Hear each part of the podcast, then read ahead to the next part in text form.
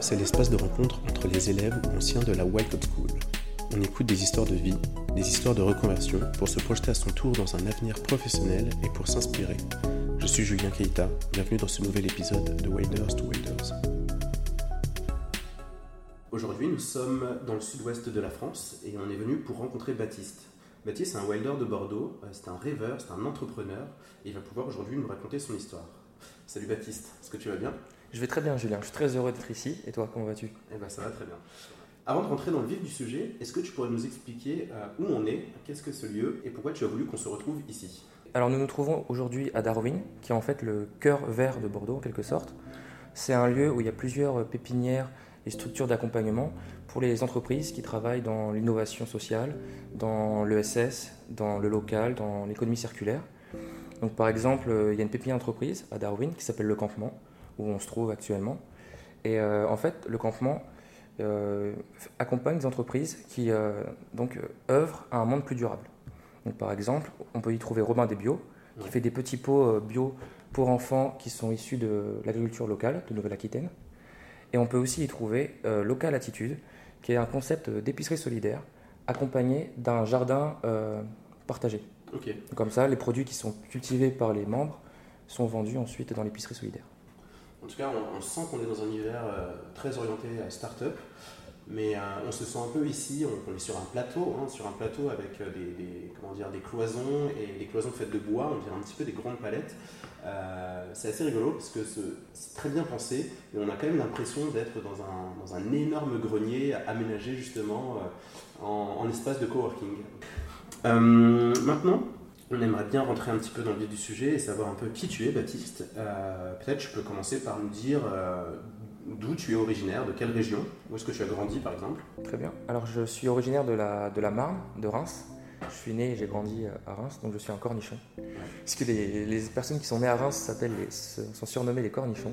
Eh ben, on est heureux de l'apprendre. voilà. Dédicace à tous nos wilders de Reims. et ensuite j'ai vécu à Paris avant de, de m'installer dans le sud-ouest.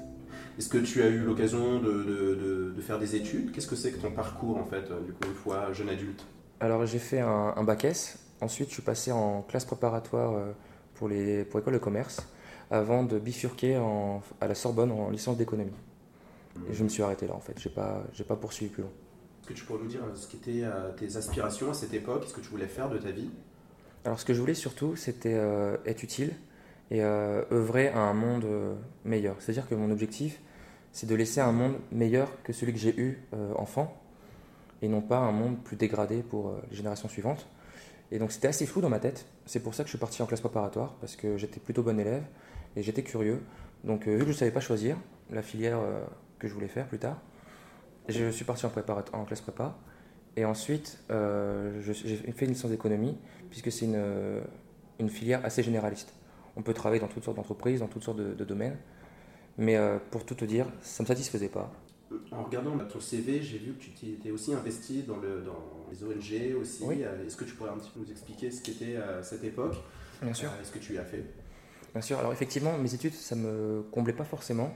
Mais mes engagements bénévoles, en revanche, là pour le coup, euh, m'apportaient un vrai sentiment d'utilité. Par exemple, j'ai été très longtemps bénévole à l'UNICEF. Je viens de reprendre cet engagement sur Bordeaux. Et donc, par exemple, à la Sorbonne, on a organisé des conférences, euh, pour parler de différents thèmes comme l'eau, comme la malnutrition, comme les enfants soldats, pour sensibiliser les étudiants justement à ces problématiques. Et j'ai aussi été bénévole euh, dans une association qui s'occupe de l'accompagnement des étudiants étrangers. Mhm.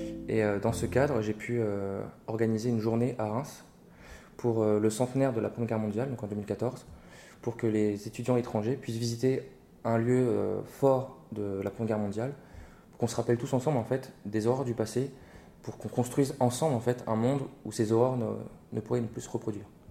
Très bien, euh, c'est très honorable. Au, sein de ces ONG, quel était ton rôle du coup? Alors pour l'UNICEF, c'est euh, moi qui ai créé euh, l'antenne UNICEF à la Sorbonne. Et pour l'association d'aide aux étudiants étrangers, j'étais simplement porteur du projet de la journée à Reims. J'étais un simple membre qui avait une proposition et ça a été accepté et je me suis occupé de, de tout organiser, enfin. avec l'aide de la trésorière évidemment. Parce que pour payer, il faut l'aide de la trésorière. Est-ce que tu voudrais nous révéler une passion, un hobby que tu as? J'aime beaucoup le cinéma. Mon réalisateur préféré, c'est euh, Martin Scorsese. J'aime aussi beaucoup euh, découvrir, apprendre et voyager. Parce qu'en fait, je suis un éternel curieux. Au-delà d'être un rêveur, je suis aussi un éternel curieux. Et euh, j'adore en fait apprendre et découvrir de nouvelles choses.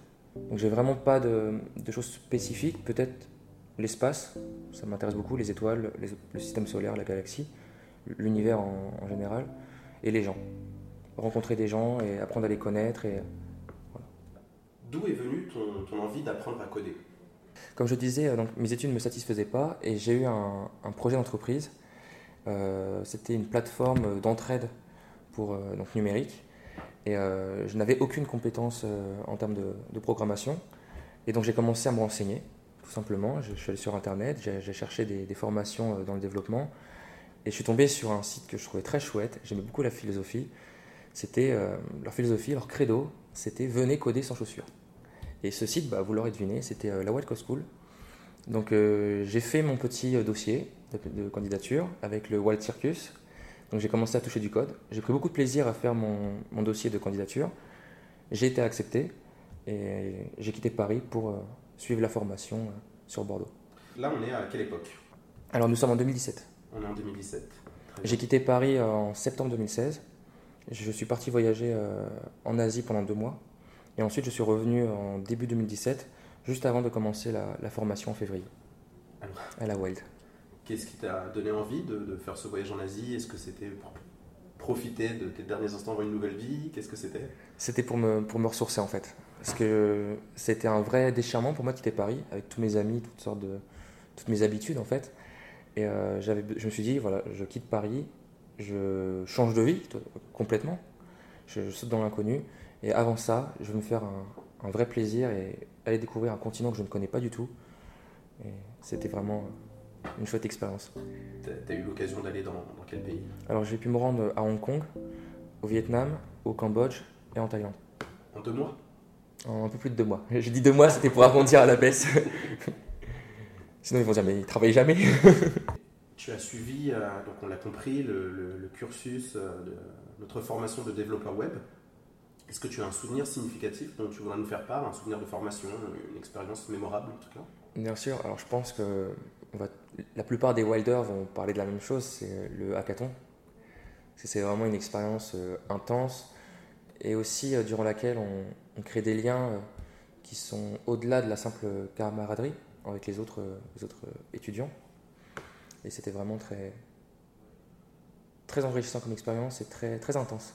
Même si à la fin, on était tous un peu sur les nerfs avec la fatigue et le fait de devoir présenter nos projets et les petits bugs, parce que vu qu'on est des, apprentis développeurs, on n'est pas, pas encore au top. Mais c'était beaucoup de, beaucoup de plaisir. Et... tu, lors de la formation, on a l'occasion de faire 2-3 euh, des hackathons. Tu penses à un certain en particulier? Oui, c'était le premier. Le premier, donc le hackathon de 24 heures C'est ça. Qu'est-ce qui était le challenge? Qu'est-ce qui était la consigne? Alors, on devait faire un, un site qui, euh, qui associait euh, la météo à des musiques. Et ça me plaisait beaucoup puisque, en fait, mon projet d'entreprise que j'avais euh, en quittant Paris, c'était un réseau social basé sur la musique. Donc je me suis dit, c'est parfait, je vais pouvoir me servir de ce que je veux faire et du, hackathon pour tester le concept et essayer de, pousser des idées. Et franchement, bon, j'étais avec un génie de l'informatique qui avait beaucoup de facilité. Et donc on a fait quelque chose qui était vraiment très bien. Et en plus, ce qui était sympa, c'est qu'il n'a pas tout fait. C'est-à-dire qu'il ne m'a pas dit tu restes dans un coin, tu fais euh, que du CSS ou du HTML. Non, non, il m'a fait vraiment toucher euh, au PHP, au bac, pour, faire, euh, pour apprendre justement. Il était vraiment dans la logique de partage de compétences et de connaissances. Ben, je suis ravi de savoir que tu as pris du plaisir sur ce hackathon parce que de mémoire, j'ai peur de dire des bêtises, mais je crois que j'avais contribué à la consigne. D'accord. je ne le savais pas, hein. je précise. Ça me fait plaisir. Écoute, je, propose maintenant qu'on fasse une pause musicale, parce qu'on aime la musique ici.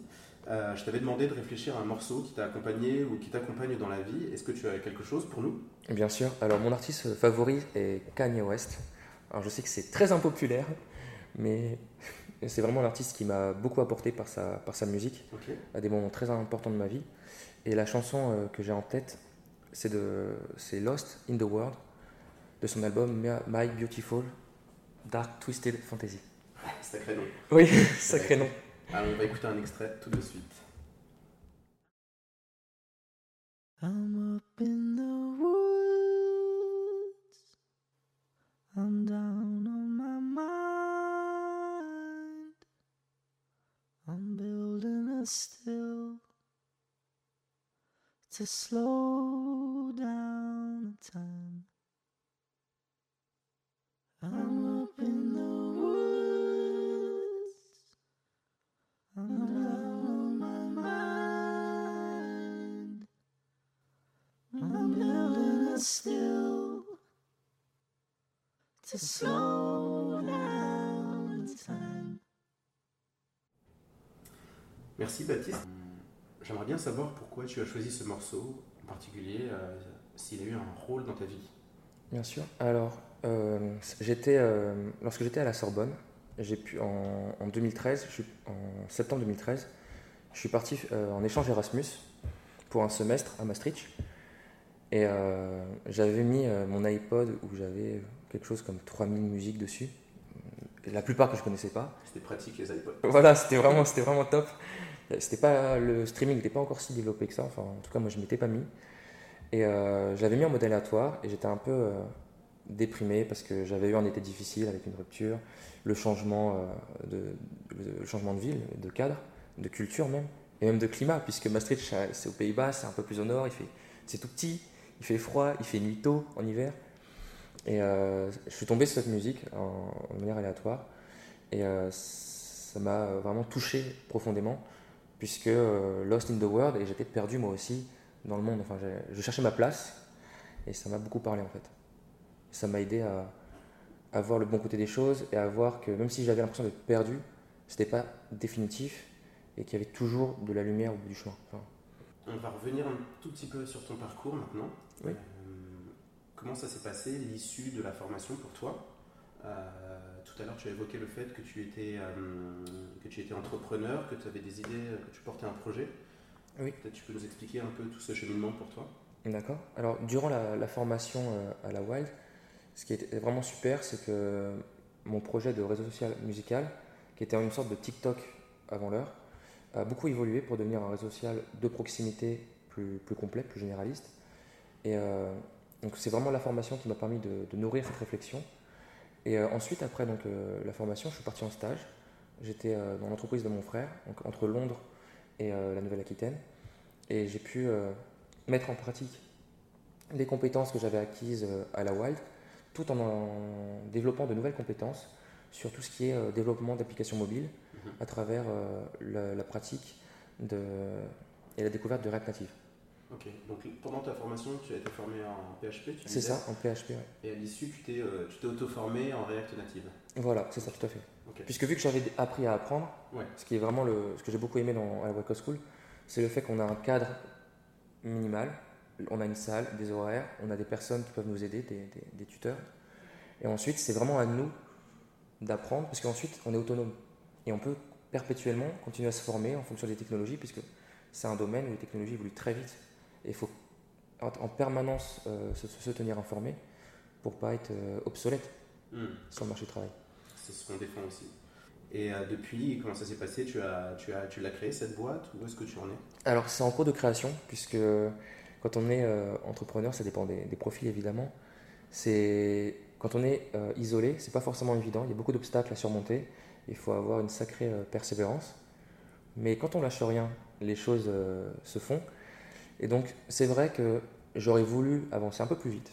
C'est-à-dire tout de suite après la Wild, créer mon entreprise et développer un MVP de, mon projet pour pouvoir ensuite démarcher des investisseurs. Mais c'est pas grave, j'ai pris un chemin un peu plus lent. Qu'est-ce qui t'a freiné?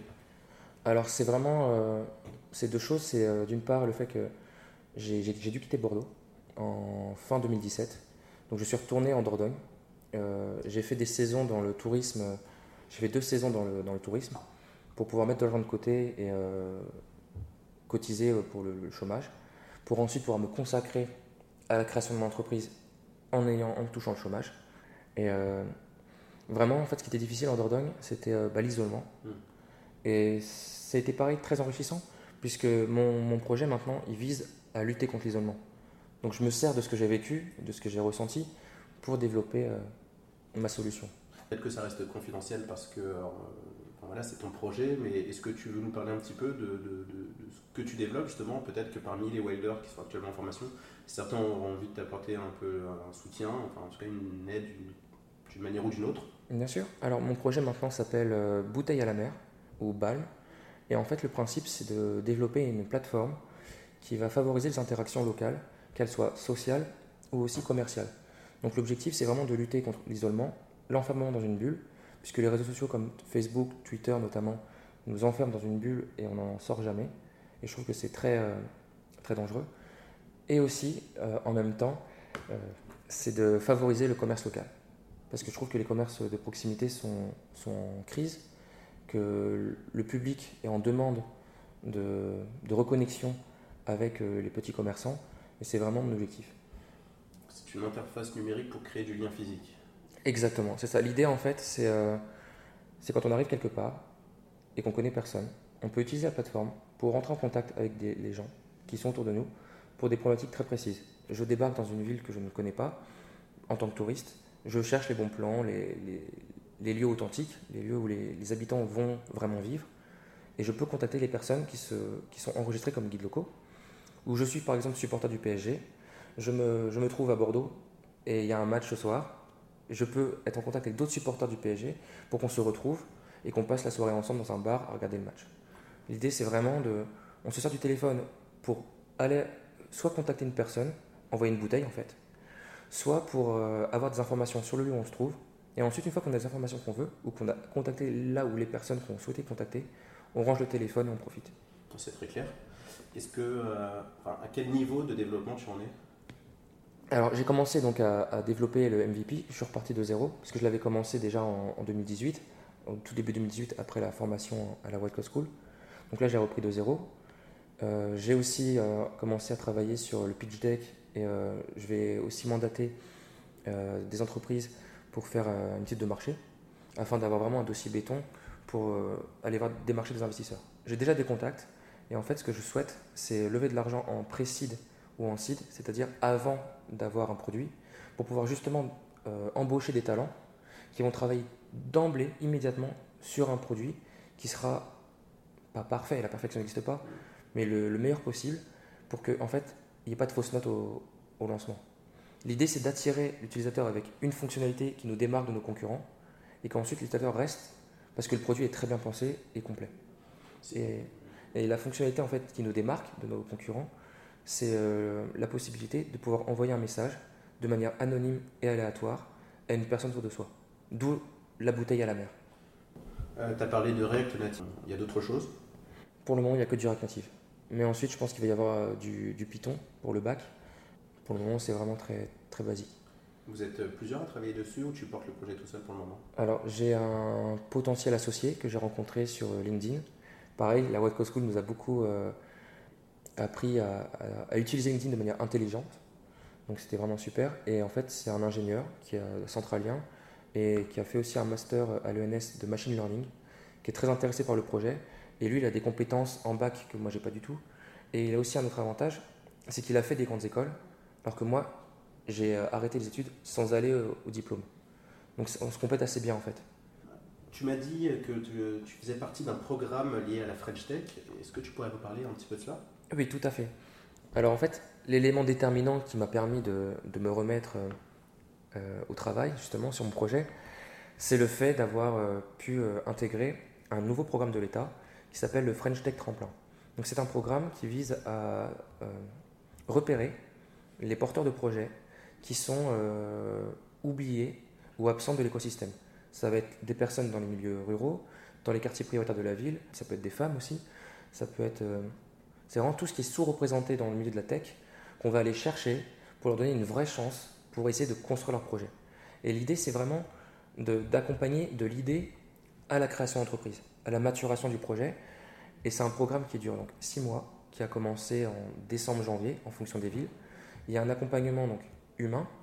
Donc il y a les premières Nouvelle-Aquitaine et la ruche sur Bordeaux qui nous accompagnent. Les premières Nouvelle-Aquitaine se trouvent à Darwin également.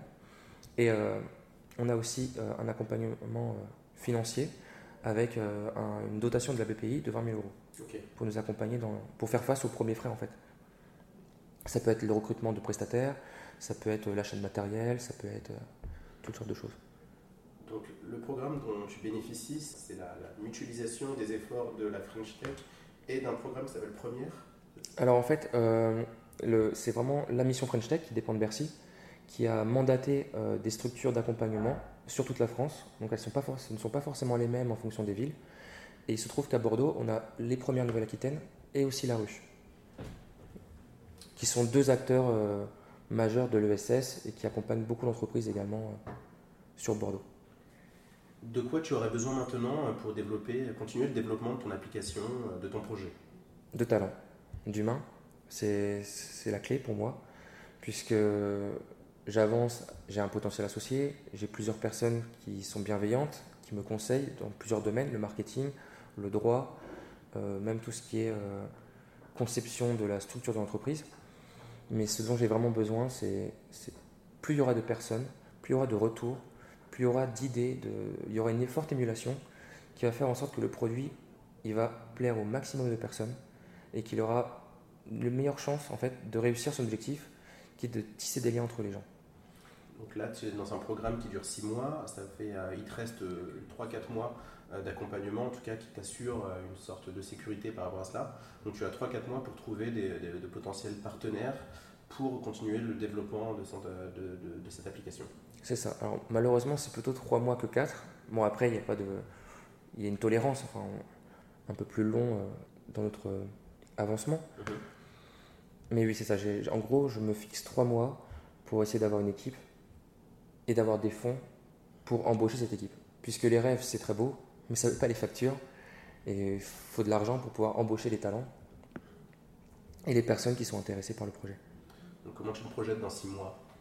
Dans six mois, bah, idéalement, euh, je touche du bois. Il y en a beaucoup ici, donc euh, ça devrait aller.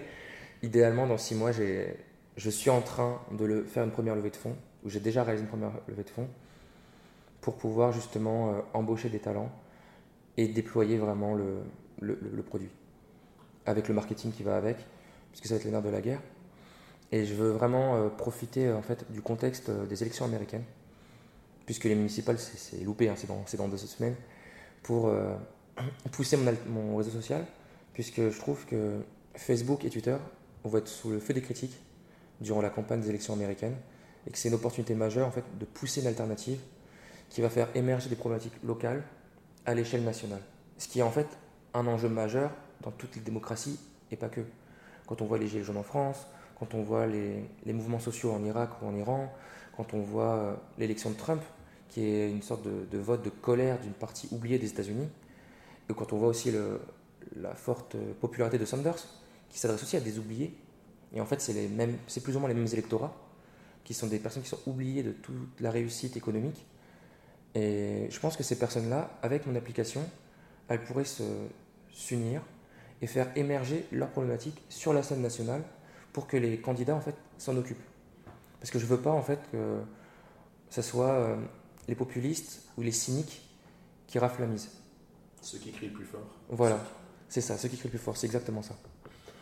Merci Baptiste pour tout ce témoignage. On l'a bien compris, du coup, tu as besoin de gens qui rejoignent ton initiative, les Wilders. hein. Euh, si, vous, euh, si vous écoutez, si vous retrouvez dans ces valeurs-là, si vous êtes bordelais ou même ailleurs, hein, je pense que maintenant on a tous pris l'habitude de travailler avec des gens euh, de loin, n'hésitez pas à contacter Baptiste, qui est un ancien Wilder, donc qui est sur tous les canaux que vous avez l'occasion d'utiliser.